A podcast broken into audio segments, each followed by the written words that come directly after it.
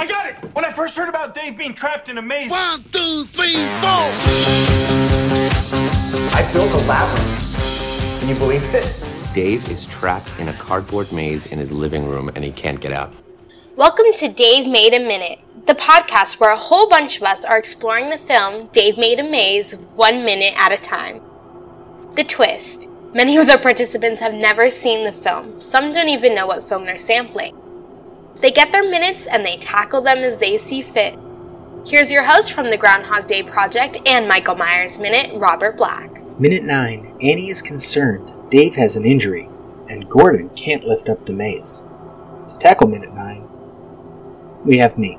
You come home, there's a giant maze in your living room. You're like, what the? There's a giant maze in my living room. I've heard of people rearranging the furniture, but this is wackadoodle crazy. You give me a sense of that. This doesn't make any sense. Promise to myself. It's like a fucking cocktail party in here. Can I get a few words from you before you go? We begin Minute 9 in the apartment. Gordon, Adam Busch, stands on the other side of the maze, jar in hand. Annie, Meera Rohit Kumbhani, stands to the right. At the end of minute 8, Annie asks Dave, Nick Thune, what he'd eaten. Minute 9 begins mid sentence.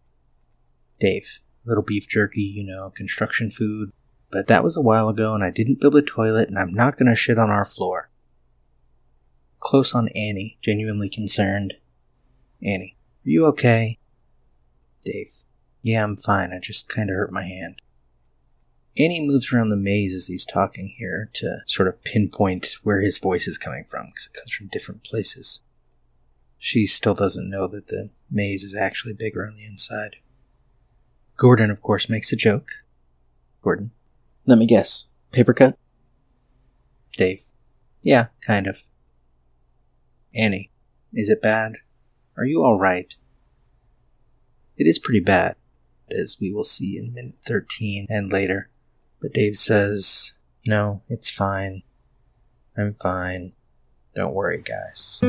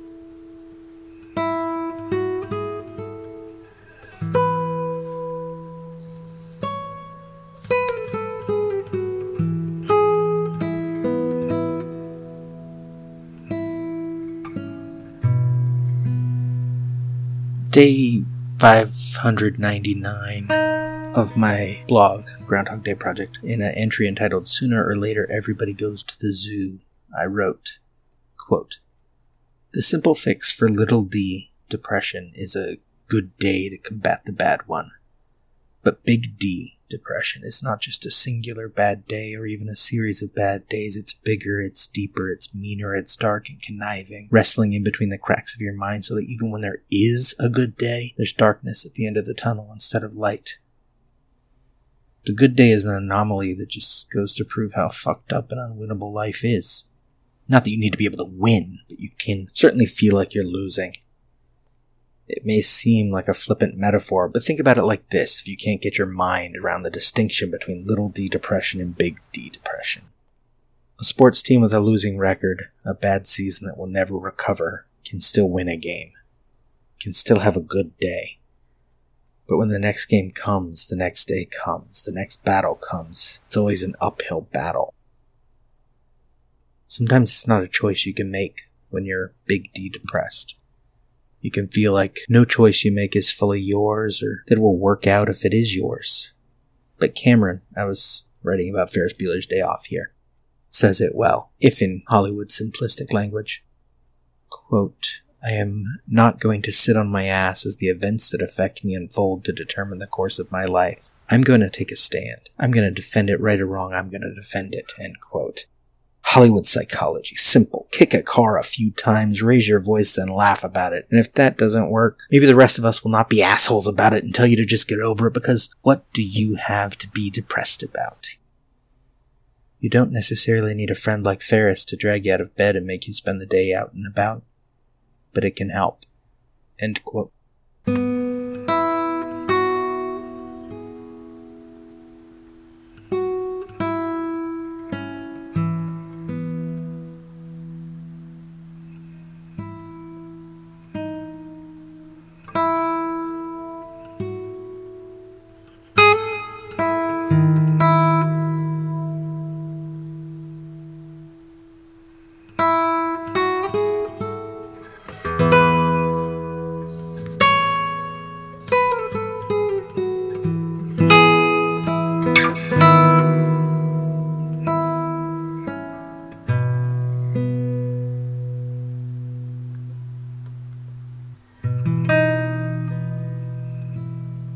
In the animated opening credits to Dave Made a Maze, minutes 2 and 3, we saw Dave trying his hand at painting, at music, at origami, at carpentry. We saw his to do list, finish concept album, make ultimate Sabbath mix, fix front door. We saw his ant farm. And then Dave made a maze. We learn along the way that Dave and Gordon and Harry and Annie made films together but I guess she's the sellout. Harry's still going strong, or at least thinks he is, with his film crew in tow. Gordon, it's hard to gauge quite how he's doing. We can assume his love life isn't going too well as Dave built the giant cardboard lady parts for Gordon. But Dave, he's the one stuck in the mire. Surely convinced he's a failure, convinced there is nothing left for him but job interviews, temporary jobs that distract him from his dreams of bigger, more creative things. And then this weekend project takes on a life of its own and he gets lost in his own creation. Lost in the fantasy, for however real it is, metaphorically, it's a fantasy, if that makes any sense. Of this one success, seeing a light at the end of the tunnel and grasping at it desperately. What this film does well for me is show the friends coming together to manage all of this. Here, in this minute, we learn Dave injured his hand. In minute 13, we see just how bad that he has had to rebuild his hand out of cardboard. But we also see Dave without his friends, sitting alone in a cardboard room, and I've been there. Been in that cardboard room, found myself so caught up in the fantasy of some project that nothing else mattered until at some point I turn around and realize that I've been ignoring so much that absolutely does matter. Ignore family, ignore friends, lose touch, lose track of hobbies you once loved because new hobbies have that fancy sheen to them. That new car smell. Here in this minute, we don't even see Dave because he's still too lost all on his own.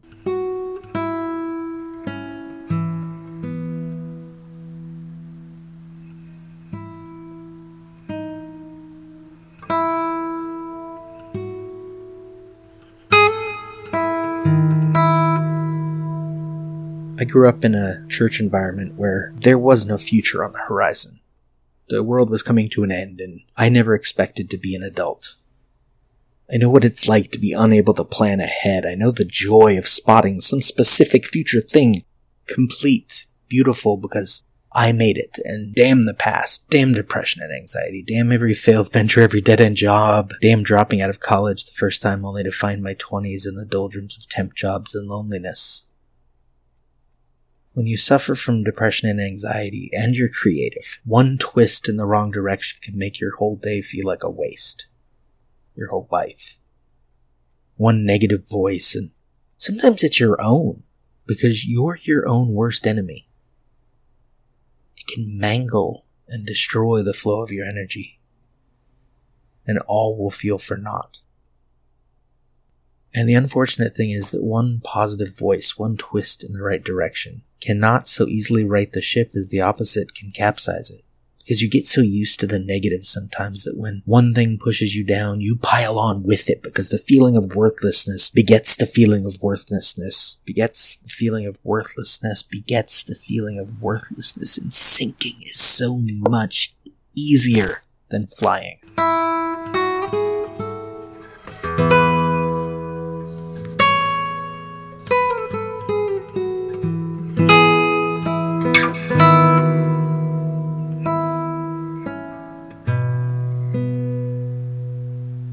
Curl up in the darkness and feel its familiar agonies, and that familiarity makes it so much easier to surrender than to fight. And you hate yourself for surrendering. And that just makes you deserve it more, and it just keeps going and going and going and going and going and going.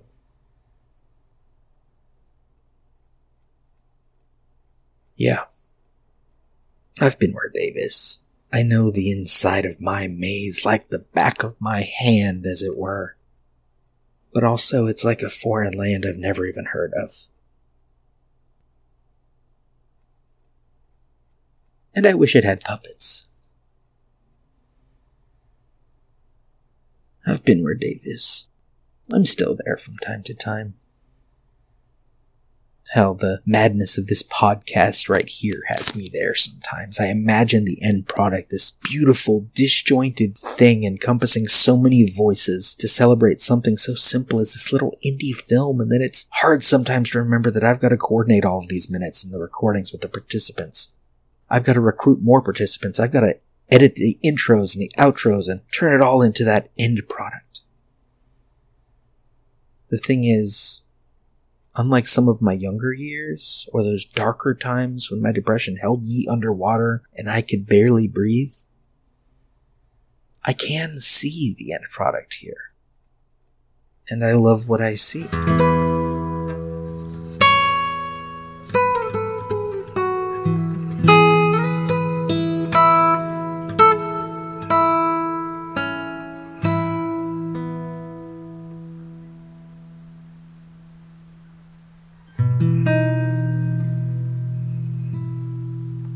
Annie says, Hey, I think it's time we lift it up and you crawl out. Dave's response is amusing. He says, What am I, a worm? And I can't because I taped it to the carpet. Annie, you're kidding. Gordon tries to sort of lift it. Says it's sealed tight. Wait, let me just. And he tries to shake it loose from the floor. And remember, Dave is inside this thing, and the inside is massive. So Gordon is shaking this massive thing, and Dave freaks out. Jesus Christ, stop! What are you even doing? Annie, whoa, whoa, whoa. Dave, please don't do that. Gordon says okay, and second 46, Gordon sort of casually hits the maze with his right hand. And Dave gets excited. Oh my god, I can hear that. Gordon, keep knocking. Why did I not think of this? So simple. Keep knocking, Gordon. Knock away, baby. Minute 9 ends with Gordon still moving along the side of the maze, knocking on the cardboard. Dave is excited.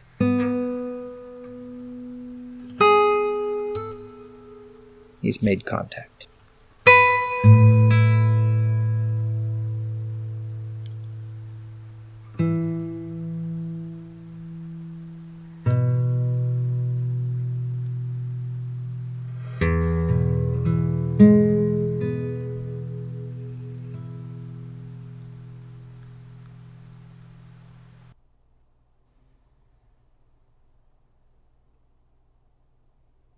Music for this segment was I Leaned My Back Against an Oak After the Water is Wide by Axletree.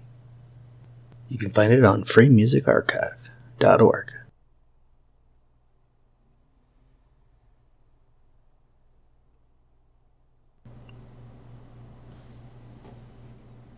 I have been the guest and the host today. Once again, my name is Robert Black.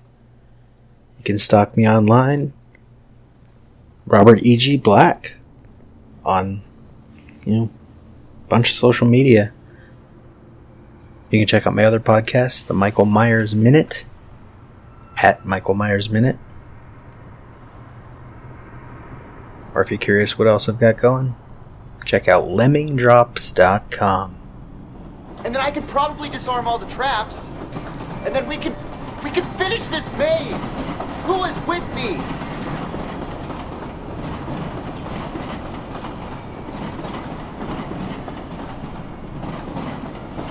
That was me, Robert Black from Michael Myers Minute, taking on Minute 9 of Dave Made a Maze.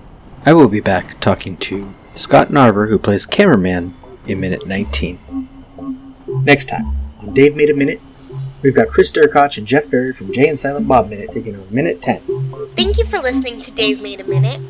Intro dialogue snippets were taken from Dave Made a Maze, directed by Bill Watterson, written by Bill Watterson and Steve Sears, and produced by John Charles Meyer. Intro music is Diversion by The Equals, featured in the film Dave Made a Maze, and Life Cycle of a Match by Parvus Decree.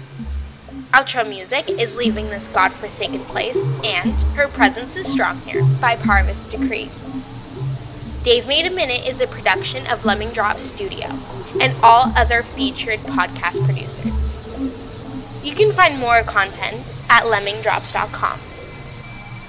Check us out on Twitter, Facebook, and Instagram at Dave Made a Minute. If you like what you hear, throw us a rating and review on your podcatcher of choice, and check out all of the participants' other shows to spread the love around. Again, thank you for listening. As long as we're all working together, it's gonna be fine. It's gonna be great. I need you to notify the families of everyone who died here today. Totally. Wait, what?